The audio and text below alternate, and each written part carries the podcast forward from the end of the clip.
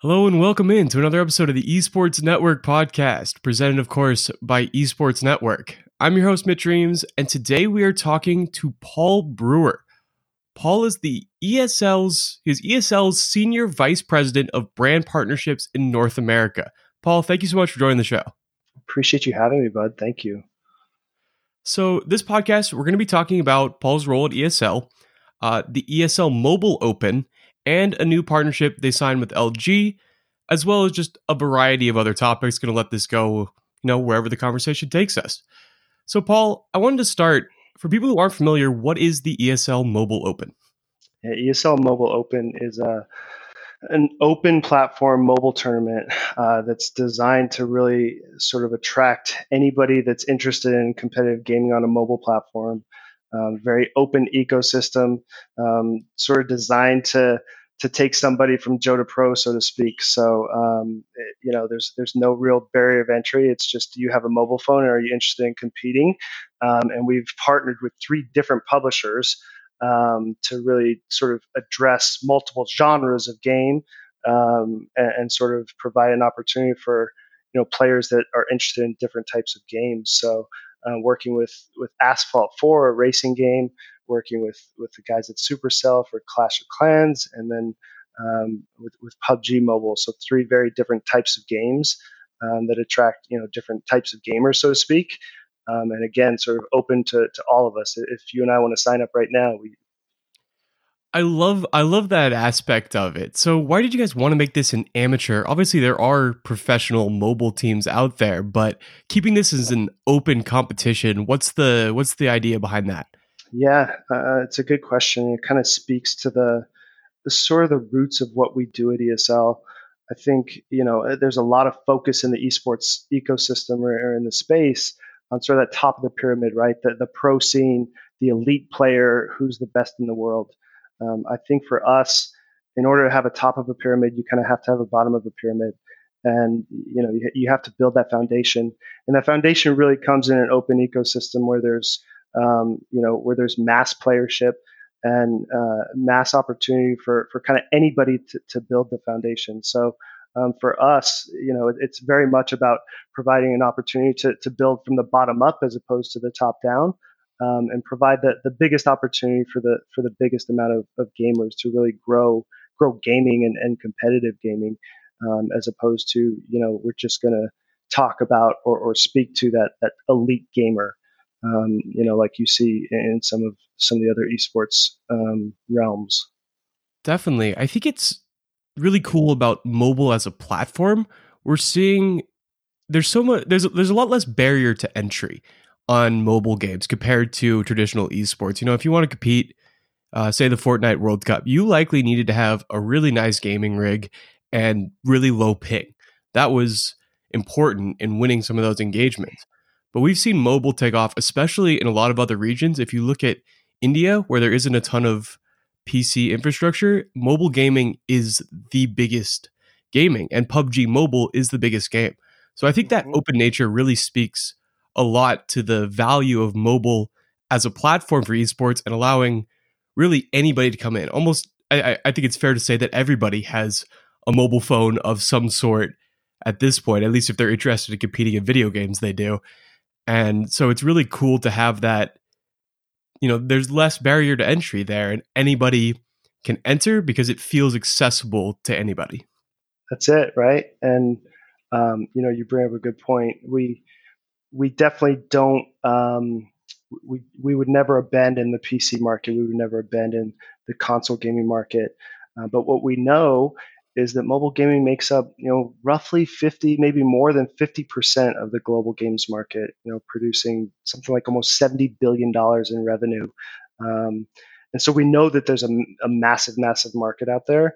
And really, it just comes down to how do we provide an opportunity for for those people with, you know, everybody to your point mitch has a has a phone in their pocket so how do we provide an opportunity for those people to to compete and be a part of esports even though they may never thought they they would be um, so it's it's pretty exciting for us as we see sort of where gaming and, and competitive gaming is going um, to really kind of pioneer that and, and, provide that opportunity. And it's been really awesome to see the type of games that now can be played on the mobile platform. You know, for a while, mobile esports, you know, Hearthstone was on mobile, Clash has always been a pretty popular mobile game, but in the last year, we've seen Fortnite mobile and Call of Duty mobile and PUBG mobile, these games that, you know, wouldn't have even been possible a few years ago. I think it speaks a lot to how phone tech is really progressing and progressing rapidly.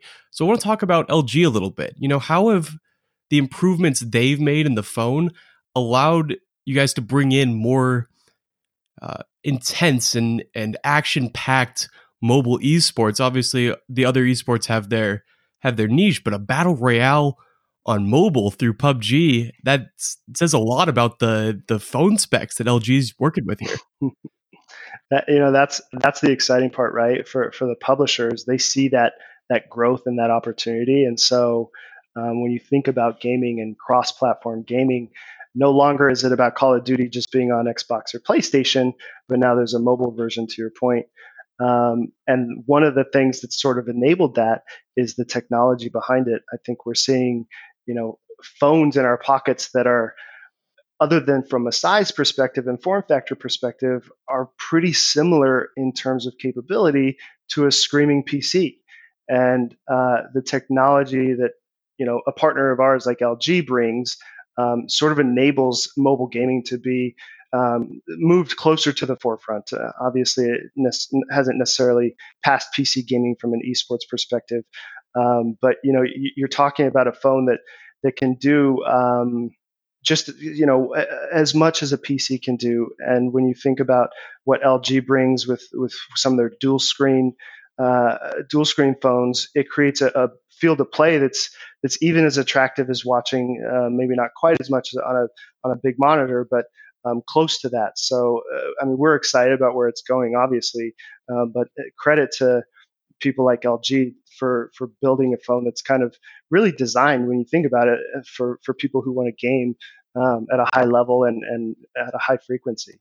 Yeah, I am totally stoked. Personally, I have the Google Pixel first gen and the back is cracking. And so my plan actually after we finish this podcast is to go get myself a new phone. I'm still not decided on which one I'm going to get. It's going to be an Android, but it's either going to be the new Pixel or maybe an LG. Uh, I, I don't know. I don't know. I'm still, I, I have to make that decision after this podcast. But I think gaming is one of the big things I'm going to be looking at as I make that decision. That's really going to be important. I like it. I like it. Yeah. No, LG. I'm telling you, my friend, go go look at the LG. It's uh if you're into gaming, it's it's the phone for it.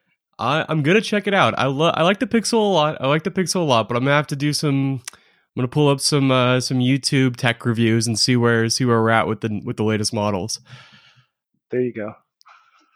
I think something else to talk about how about this rise to mobile gaming is this new generation of players. So I'm slightly past the mobile gaming generation. Like I play Fortnite on my phone. I'm like, how how do people do this?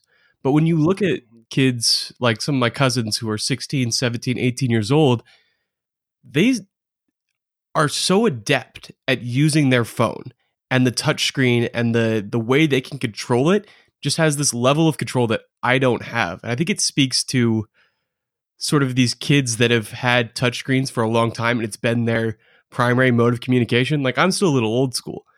But for a lot of people, they can get a ton of really good like dexterity, quick, accurate movements using a touchscreen. And it's really impressive to me to see. And I think as time goes on, we're going to see, you know, some really, really impressive gamers just using a mobile phone. Yeah, I totally agree. I um, I didn't get my first smartphone until I was in business school, uh, and you know, I'm I'm early 20s at that point.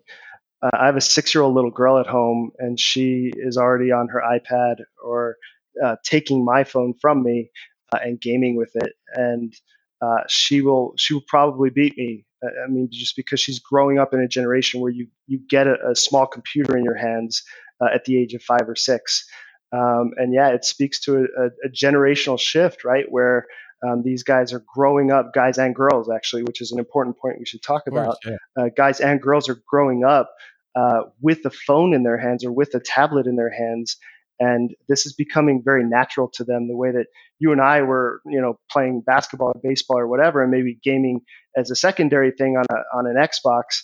Um, you know, the, today's generation have, have grown up with with little computers, little phones, or or tablets in their hands uh, and gaming. So I think that's obviously a, a, big reason for the numbers we spoke about earlier, with the the number of people who are who are making uh, mobile a big part of their gaming world. Yeah, let's talk about that gender uh, disparity as well, because while PC esports are very male dominated, it actually swings the other way on mobile games. And I don't think that's all esports based, but mobile gaming, I believe more women play mobile games than men do.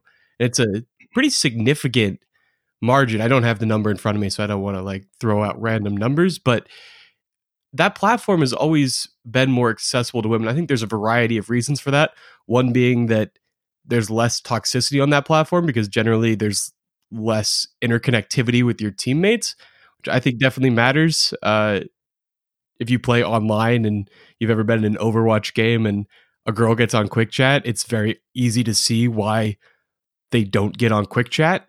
I right. It's unfortunate. It's sad. It really is sad. Uh, it it but, sucks to hear every time. It only takes one. You're gonna have a lobby of ten people, and even if seven of them are respectful, all it takes is two people to ruin your entire gaming experience. And so it it sucks. Right. Yeah, no, that's right. And uh, I mean, I know that the, this is not really what, what the topic is, but one of the things we're doing as ESL, uh, we have an initiative, kind of a, a, diversity and inclusion initiative called AnyKey. Started with Intel, uh, really started as, as, a little bit of a research initiative around, um, you know, why is the the gender gap so vast in, in gaming? Why is it so male dominant? Trying to understand that and then solve for it. Um, but we've through that launched something called the Good Luck Have Fun Pledge. Uh, it's it's basically a, a, pledge that says I am not going to engage in that. I'm not going to be a part of that toxicity, and if I see it, I'm going to report it, and we're going to shame those that do it. Um, and in a in a short period of time, we've got you know over a quarter of a million people who have signed up for this pledge, and there's a integration on Twitch with a badge, and it, it's fantastic. But um, I think to the point, mobile gaming is is in and of itself kind of uh, helping drive that right? Because to your you know what you said mitch is, is exactly right. You don't get the the same sort of experience that you would in a pc world um, and it's creating a, a, lot better environment for for all you know uh, let's call it underserved um, whether it's gender or even diversity cultures to uh, to be a part of. And it's uh, it's good. I think. I think mobile gaming is is inherently sort of driving driving something that that's really good that people probably didn't realize. Yeah, anything that brings in more diversity and inclusion to the esports world is objectively a good thing, in, in my opinion. I think that should be a common opinion. Probably isn't, unfortunately, but that's the world we live in. Uh, totally. I AnyKey is really cool that you bring that up. I've always wanted to have TL Taylor on a podcast. She is one of the people one of the the people whose research I did, I came over from the sports world, as did you, I believe. And yep. when I was making that move, I was always interested in video games for sure, but the esports world hadn't really developed as much. And so when I was coming in and I was like, okay, I want to do this esports thing full time, she was one of the people I looked at. I looked for people who'd been in the space for a long time. Uh, people in academics, and I remember reading some of her work and some of the stuff that came out of AnyKey's uh, conferences and events, and that was some of the stuff that was like, all right, this is you know th- this is such a cool industry and they they're trying to push it forward and i want to be involved in this industry and help wherever i can to to help build it up. And so that i'd love to have her on the podcast. I don't know if that's feasible i know she's incredibly busy but that's that's one of my like uh, she, uh, top tier guests i'd love no, to have on at some point I hear you, and look, maybe we we help facilitate that. We work really close with her. She's brilliant, um, and uh, also uh, you know a pioneer in the space. You know, nobody was really looking at this, I don't think. Um, and TL and and, uh, and MIT and and even some of her her uh, kind of counterparts, a girl named Morgan, who's also fantastic. They've really driven this, and uh, the nice thing about it, Mitch, in my mind, is as we talk about it, it's something that's close to ESL, but this is not just about ESL. It's about the greater gaming world. And so, um, you know, TL doesn't necessarily just work in the realm of ESL and what we're doing. um, she's out there, uh, and and her team is out there um, in a world trying to drive it. You know, whether it's at TwitchCon or with Overwatch League, or you know, all across the industry, and not just in esports, but in gaming. And uh, the work they've done has been fantastic, and we're we're really happy to sort of be helping them drive it and um, finding ways to to grow that. Definitely, I think that's so important. And to to bring it back over to your role as a brand partnerships uh, director, I want to. There's one brand this I, have rolled on my mind is uh, Gen G's recent partnership with Bumble, which feels like it aligns with some of the stuff we're talking about, where they're trying to promote. It's an all female Fortnite team for people who aren't familiar. with That team, which fits in very nicely for Jet or for uh, Bumble's goal as a dating app that has women make the first move, giving the that power into the into women's hands. And so they I think that's a really interesting brand partnership that shows where some of this diversity and inclusion is going and where it can also include brands in esports. Yeah.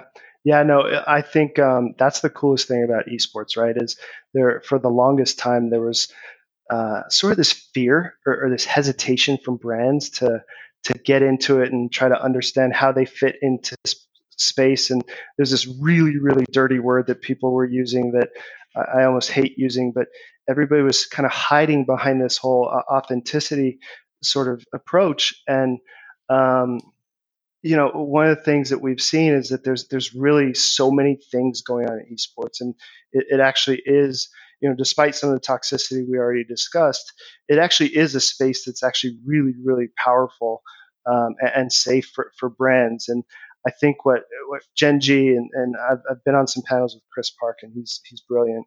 Uh, I think what Gen G has done, um, specifically with Bumble and, and their female team, speaks to exactly that, right? Like you might think that this gaming thing, this esports thing, as they say, uh, is is just for just for the boys, but it really isn't. Um, and a brand like Bumble can can really help drive you know that type of initiative forward, um, and and they do it really smartly. So um, yeah, I think that's a that's one example, and, and, you know we we see it all across the industry. You know, with with other leagues and, and tournaments. You know, we saw Louis Vuitton and, and Riot recently announce something. Um, but even in our world, you know, with partners like DHL and, and Mercedes Benz, you know, brands that you wouldn't think, you know, have a place in esports um, or would use esports as a, as a marketing tool or part of their marketing mix.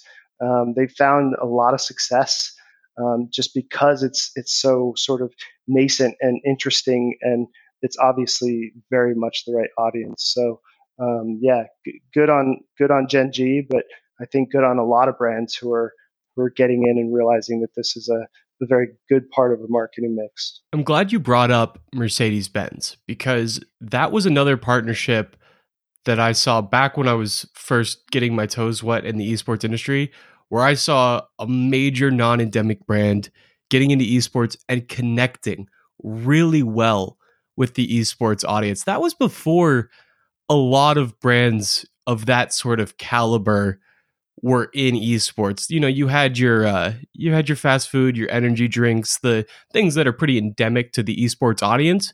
But Mercedes Benz is obviously a luxury automobile, and so it was really cool seeing that sort of that sector be like, "Hey, we see the opportunity in this space as well."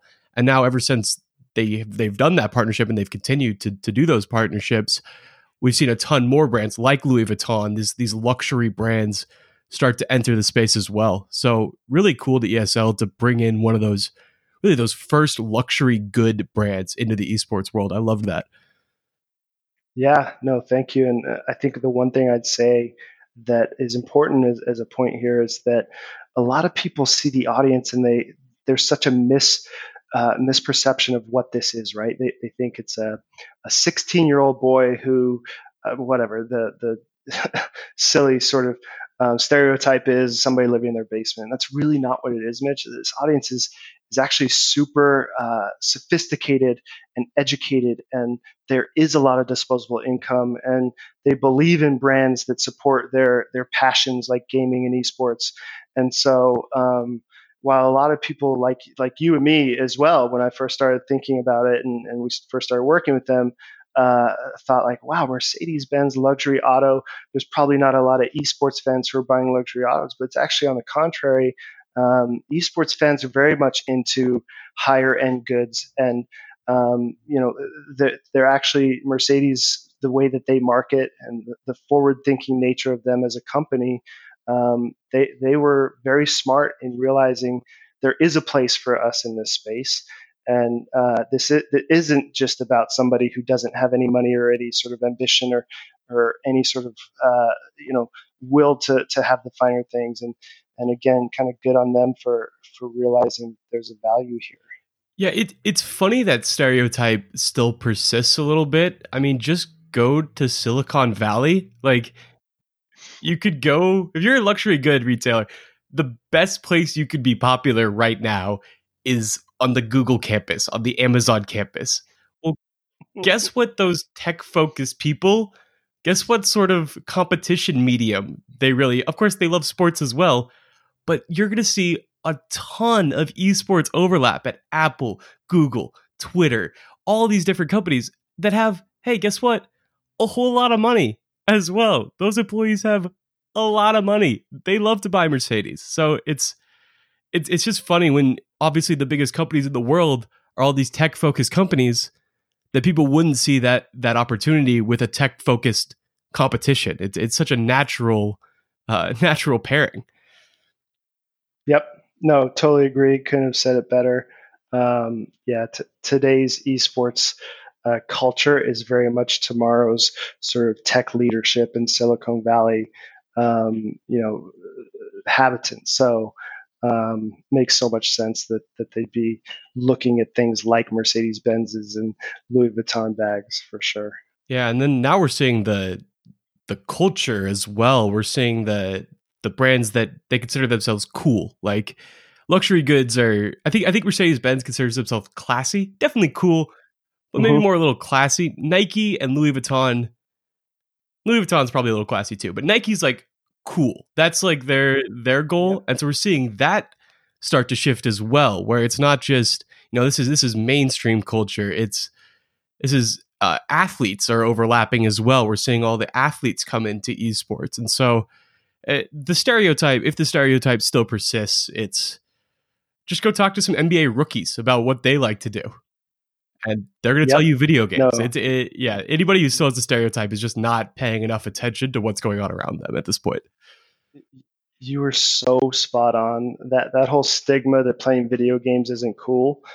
I I don't know exactly what the numbers are, but I've I know that the professional athletes, if they're not practicing their sport, they spend a lot of time playing video games. Uh, that's that's their release, right? And so, uh, where once upon a time video games had that stigma, uh, that has definitely been erased uh, in today's sort of culture for it's, sure. When you think about esports, it makes so much sense. I mean, we both ended up on similar pathways coming from the sports world to the esports world, and that wasn't really a drastic shift in my priorities at all. It's you can apply a lot of the same things about why sports are popular and what drives sports that you can to esports. There's still co- competitive based based events, they just use a different medium. That's the only thing that changes. Competition's fun. We love competition. It's why we got into sports. So having more avenues of competition is really a natural extension of a sports fandom. You know, that's just it. Um, and in my world, or my role, I should say, um, you know, working with different brands, it's it's been there's been a, a long sort of education process um, and I think once somebody comes to an esports event and they see it and they realize like, oh, this is sports. This is this is sports entertainment. This is no no different.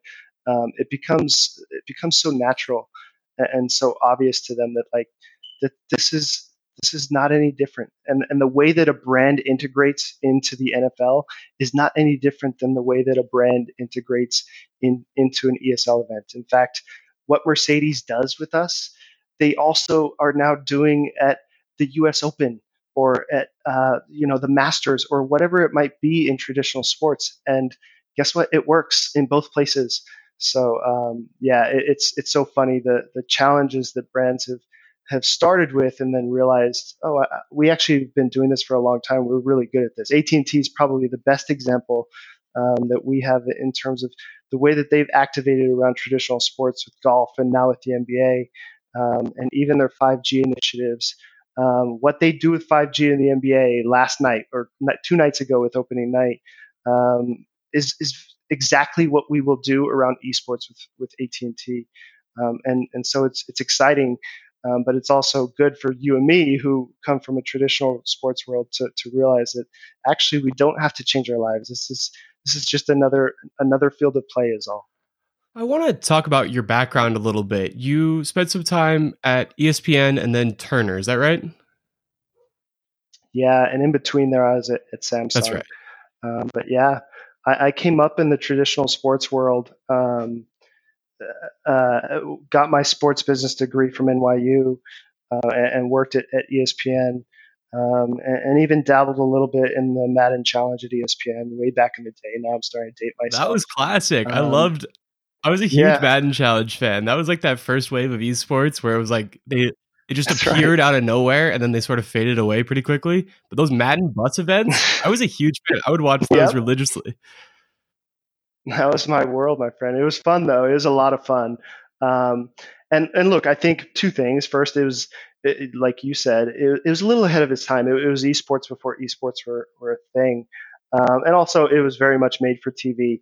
And I, I think we know how. First of all, uh, for the most part, this audience consumes uh, sort of their entertainment. Linear TV might not necessarily be it, but yeah, it, it was a lot of fun. And and the Madden Challenge was um, it's funny. I grew up playing a lot of Madden, especially in college and undergrad. Um, played a lot of Madden, and then I actually got involved when it, when it was with ESPN and realized that I wasn't as good at Madden as I thought I was. Um, but in any case, yeah, it was good. And then, yeah, to the question, I, I uh, moved on to, to, Turner Sports and uh, spent uh, five years on the on the digital uh, sponsorship side there uh, which was fantastic. Some of, the, some of, the, best people I've ever worked with. But very much, yeah, traditional sports was was my my passion and my my my jam. Um, but esports, you know, to the point is is not too too different from from that. I love it because it feels really natural to me, and I haven't my sports fandom hasn't declined at all. I watch more esports events, but I watch both and I consume both, and I find I just love the the crossover between the two. There's so much of it. And when you talk to some of the, you know, some of my very first articles I did were I talked to Jared Jeffries from Echo Fox about his move from the NBA to esports. I talked to Andy Miller about how the Overwatch League is resembling some traditional sports structures. That was back in 2017, I think. So, and mm-hmm. those were the articles that I was like, this is exactly what I want to do. I want to talk about how these old these sports athletes are now transitioning over to this hot new thing and what's applicable from the sports world and what's new to them in esports. And so I kind of want to ask you the same thing. What were some of the things that surprised you coming into the esports world and what felt like a really natural transition from your time at Turner into the ESL life? Yeah, I think the first thing is um, kind of alluded to a second ago. You know, the the nature of where our audience is shifting and, and not saying you know there's a lot of people out there that are saying tv's dead i'm, I'm not going to say that uh, but i do think the the consumption of competition let's say whether it's traditional sports or, or esports is very much moving digital so i started seeing it even working for a broadcast company like turner um, started seeing digital consumption around sports, whether it's on March Madness Live as a platform, um, or, or, even you know the digital that you the digital consumption you'd see around NBA games um, on digital platforms. Uh, it was it was that's very similar to um, sort of the consumption that we see see in esports. Uh, and then the other thing I'd say is we already hit on it. Um, it it's all competition. Uh, you know, we're, we're not talking. The, obviously, there's a difference between uh, football and basketball and lacrosse and Overwatch and Counter Strike. But at the end of the day, those are that's just sort of what the content is. At the end of the day, it's all it's all competition, and so um, the translation was actually very natural for me to to kind of bounce back and forth. Because even when I was at Samsung, that was more that was very much an esports world. So to go from ESPN to Samsung to Turner to ESL uh, was a little bit of a jig jag between sports and traditional sports and esports. Um, and, and, I really never felt like I was doing anything different. Um, I think it was just a matter of, like I said, talking about Counter Strike as opposed to talking about um, you know college football or or whatever. So yeah, def- definitely a fun path though. I'll say that. Definitely, and and I totally agree with you. Uh, you mentioned March Madness Live. I have to give. I'm not sure if it was your initiative, but I have to give props to the boss button on March Madness Live. One of my favorite digital things that ever happened for people who never used March Madness Live. First of all, what are you doing? March Madness is the best sporting event of the year. Uh, second, it's basically gives you all these games. So March Madness, you're gonna have four games going for the for the 16 the round of 16 where 16 games are on it's groups of four and it starts all day so you have no choice but to watch it during work at school. You really you literally don't have a choice. I'm sorry. There's i i, I do it. If, if you're my boss i'm like i'm sorry i'm doing this. Uh, but and the nice thing, you know, working at Turner during March Madness, um, it was kind of a holiday for us anyway. I mean, everybody, it was almost encouraged, right? It, you should be watching it. Like anybody that's not, what are you doing?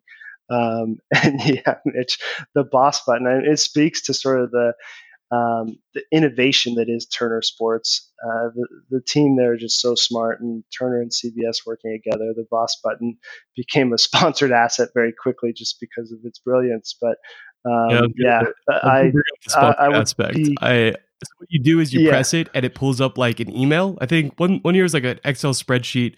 One year is email, yep. and then you integrate some brands into there, real nice. But it's it looks official, but then all the the different things are little jokes about March Madness or about the games, and it's just it was it was such a great choice. It didn't have to be a thing. You could just pull it up and have people alt tab away, but for you guys to introduce it, I just thought that was like really smart. And then you brand it immediately and make it a revenue generator as well. So really, really great idea.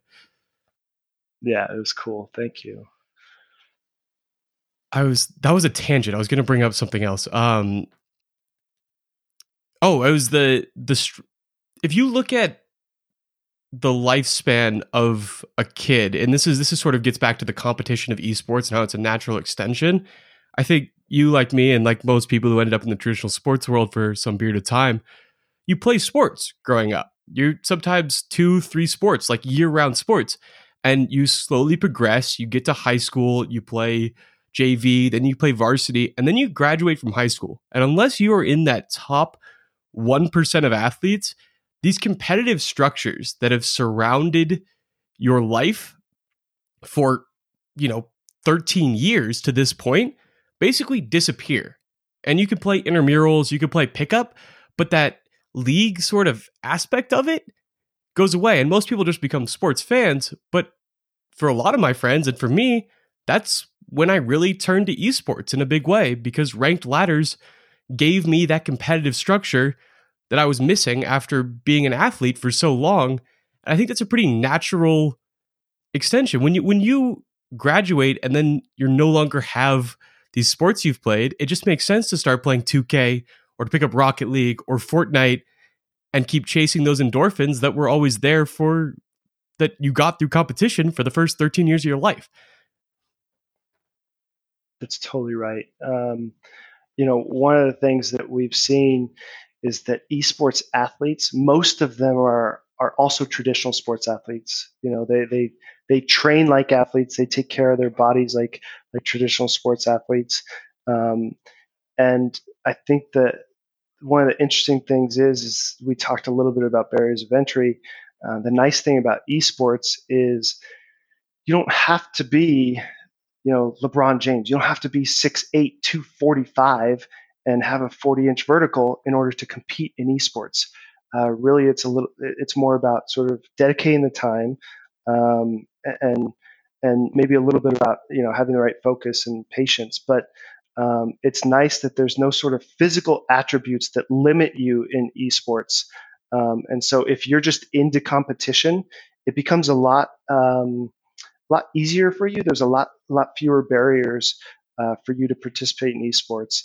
Um, but yeah, definitely the, the, the esports athletes are, are total co- competition junkies, just like you and I would be. Yeah, that's a, that's a great point about the accessibility to it as well. You know, I was I developed I was I was a quick grower, so I was always playing center, and I developed this nice little uh, little baby hook shot, little Kareem. It was very saucy, and then I decided to stop growing at five eleven, and turns out that doesn't work anymore when the centers in in high school sports are now six four, six five, six six, and I'm getting my shit swatted into the bleachers. So that that baby, little baby hook becomes less saucy and a little little more scary. Yeah, that's when I turned to tennis because it's a better sport for me. But yeah, it, that accessibility is so important, and it gets back to what we were talking about earlier with the gender disparity. You know, men and women can compete on the same level in esports in a way that they can't do in traditional sports. And we even saw we mentioned the Bumble Gen G Fortnite team. Well, one of their players, Tanaris, won the TwitchCon Fortnite event playing with uh, I think she was either a squad or a duo, but she won the event, and that was you know uh, we've seen it in some other sports. I think that was the highest level competition that a woman has won in esports at least quite some time. So it's really cool to see you know an actual even playing field by genders, and there's obviously plenty of other issues that create uh, the percentage of males versus females that we talked about a little bit earlier, but it's just awesome to see that. And with time and with more initiatives like Good Luck Have Fun, which, by the way, I'm going to put the link to below. So for any of our listeners who want to get on that pledge, uh, I'll have Paul send me the link and then I'll put that in the description. So be sure to sign up. I'm going to sign up right after this podcast as well. I just think it's really cool. And I think that's the future of esports. And we're headed towards a really interesting future. Yeah, uh, I mean, first of all, appreciate sort of the support on Good Luck, Have Fun, but absolutely, I think the more we can do um, to continue to drive this forward collectively, and um, you know, knock down any barriers of entry that do exist. Uh, you know, whether it's just for those of us that are 5'11 and had a good baby hook in, in middle school and then hit a peak, or uh, you know, those those of us who um, you know are limited by a, a mobile phone or you know whatever it is, um, I think the more we can do to to drive that forward, you know, thank you for that. Yeah, I absolutely love it. For one brilliant year, I averaged a double double. I still think about it. there you go. You put that on your resume. I will. You know what? I just might. That along with my Hearthstone win counts. They'll, they'll go side by side. There you go. awesome. So that was most of the things I wanted to talk to you about. I, I thought this was a really interesting conversation. I hope our listeners enjoyed it. I'm sure they did. What was there anything else I didn't ask you about that you want to say about the ESL Mobile Open, about some of the games, about some of the brands you're bringing in? You know, are there here's here's actually one more question for you. Are there different brands that you can bring in from mobile esports compared to PC esports? Does that open up some new avenues for brands that are interested in this side of esports that might not be as interested in the PC side? I think so. Um, it becomes interesting. I mean, look, my my my stance is that you know within esports, you know, it really does create an environment for for any type of brand. But as we think about certain content sensitivities or even certain levels of the ecosystem, right? Um, there are certain you know PC manufacturers who are who are designing uh, you know gaming PCs or uh, hardware headsets, keyboards, mice for the highly competitive, um, who are very focused on PC gaming or even in some cases console gaming. Um, maybe mobile doesn't make sense for them, but as you think about brands who are saying, "Hey, I, I want a little bit, um, let's let's say less concentrated um, audience. I want a little bit more casual audience. I think mobile gaming uh, provides exactly that, right? We're talking about a, a much more casual uh, gamer uh, right now. Um, and so for a brand that may say, uh, that's what I'm interested, I'm less interested in hardcore, more interested in casual, or I love, um, you know, asphalt because there's so many people playing it and I love the racing scene. That becomes really interesting, right? A, a brand like, I don't know, a, a tire company or, um, you know, an AutoZone, somebody like that who says, uh, you know, this racing game is, is really cool and there's massive reach and massive appeal. They, you know, they might not have the right place in Counter Strike or in Overwatch, um, but they do in in asphalt. So I think you know the, the mobile open provides a little bit more of a diverse uh, opportunity, let's say for for for certain brands. I think in that case, it's a really good question. Definitely the the AutoZone and the tire companies; those are it's so interesting, and seeing all the different esports that are out there and finding cool ways to integrate brands. What are your, some of your favorite brand integrations that either you've done or you've been a part of or you've seen from other people around the industry? Yeah, it's it's kind of one of those things where um, I, I, sort of have to love all my kids equally. Um, but so. you know, I, yeah, right. Um, you know, AT and T is is one that comes to mind. I think what we've done just to to stand up mobile gaming in this country, um, and, and, even the way that they sort of activate, um, you know, using the right mix of influencers, they they continue to take the expertise that they have in traditional sports, teach us of of new ways that we can do it in in esports, as we teach them, you know, w- ways to to do things in esports. Um, I think that's a good one. Um, you know, with Pepsi, another one that's a, a, little bit to your point earlier, you know, the snack foods and the energy drinks and things like that. But Pepsi launching their new Game Fuel product, that's really exciting for us. A, a new product launch um, for a brand like Pepsi that's got such a long legacy, I think is is really good. And then we already talked about, you know, Mercedes and DHL. I, I think Mercedes is is sort of self-explanatory, but DHL, a brand that's about logistics and shipping, really telling the story of how they, you know, support esports events for e, for ESL. Um, and I, will need to send you the clip. Uh, it, it's really, it's amazing. Uh, we had an entire arena um, chanting DHL. Uh, very rarely do you see an audience get behind a brand like that. Um, but I think you know all of our partners have done such a good job of of being creative and and speaking with the right tone of voice in the space. Um, and and it's just so hard to pick pick my favorite amongst us. Uh, and outside of us, you know, uh, we talked a little bit about Bumble. I think that's that's a really smart one. Um, I've seen, you know, there's just so many to speak to. You know what what State Farm does with some of their content, what Bud Light has done uh, with some of their content. Um, and, and, you know, Bud Light All Stars, we, right. we save that conversation for the next pod. But, um, you know, there's definitely been some really smart things done um, now with Overwatch League from Bud Light. So, I, you know, I think just having these big brands in the space is, is really the exciting, exciting. I love that Bud Light All Stars hit Ninja before anybody else he came up and I was like, wait, I've seen that guy before. And it was because of as when he was back as a Halo player in those days, it was like 2011, 2012, that range. And Ninja's Hyper was recognized as a Bud Light All Star. And that was one of the earlier brands to to get into esports. And clearly they had an eye for talent back then. That's right. Uh, if only they could get exactly, him now. Right? Yeah, his his audience is uh, Bud Light probably doesn't overlap too well. Ninja's never bringing bringing Bud Light on.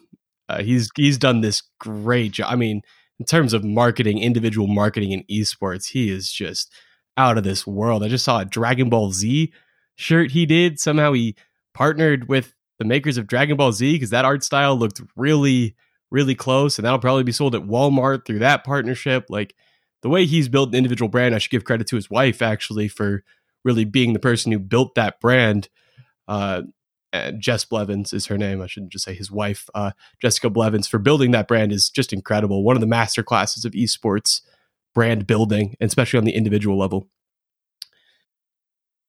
And they've been so smart and selective. I mean, hats off to Jess, hats off to Tyler. I mean, it's not just about and their group with with Loaded. It's not just about how do we get the most dollars? Um, even as you think about you know his exclusivity on Mixer, it was really about how do we build the right brand, and that's nothing against Twitch, um, but the things that they they cared about, they're so thoughtful in their approach, and um, you know, hats yeah, off to huge, huge win for Ninja today to get Shroud. Not shouldn't say him, but Mixer getting Shroud to come over to the platform.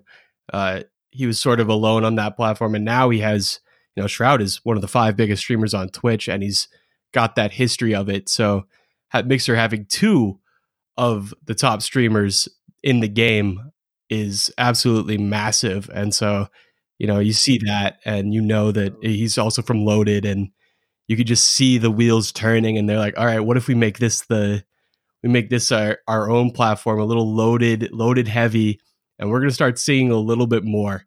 When he's by himself, it's a little isolated. Once there's two, it's the start of a crowd, you know?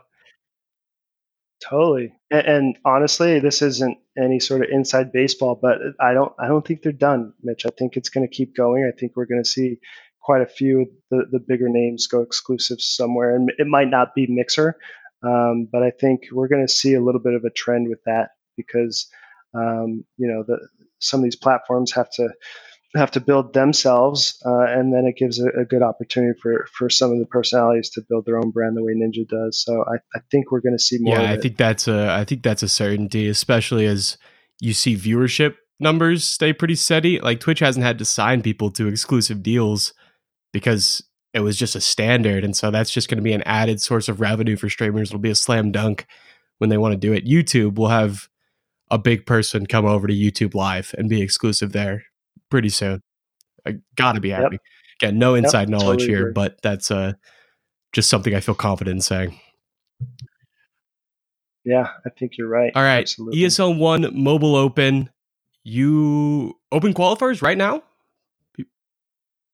Correct. Yeah, season three. Go sign up. Um, you know, we, we've got three amazing publisher partners, um, three amazing games, and you get the chance to play on the the biggest stage, uh, especially in mobile gaming, but some of the big biggest stages in esports.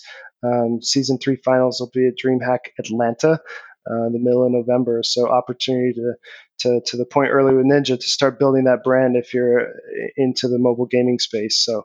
Um, definitely sign up if, if you're yeah interested. if you play clash of clans you play pubg mobile or you play asphalt 9 legends this is your chance you've got a you've got prizes on the line you have a an opportunity to make your career in gaming. So if you're listening to this podcast, hopefully this is the first step in your career as a mobile esports superstar.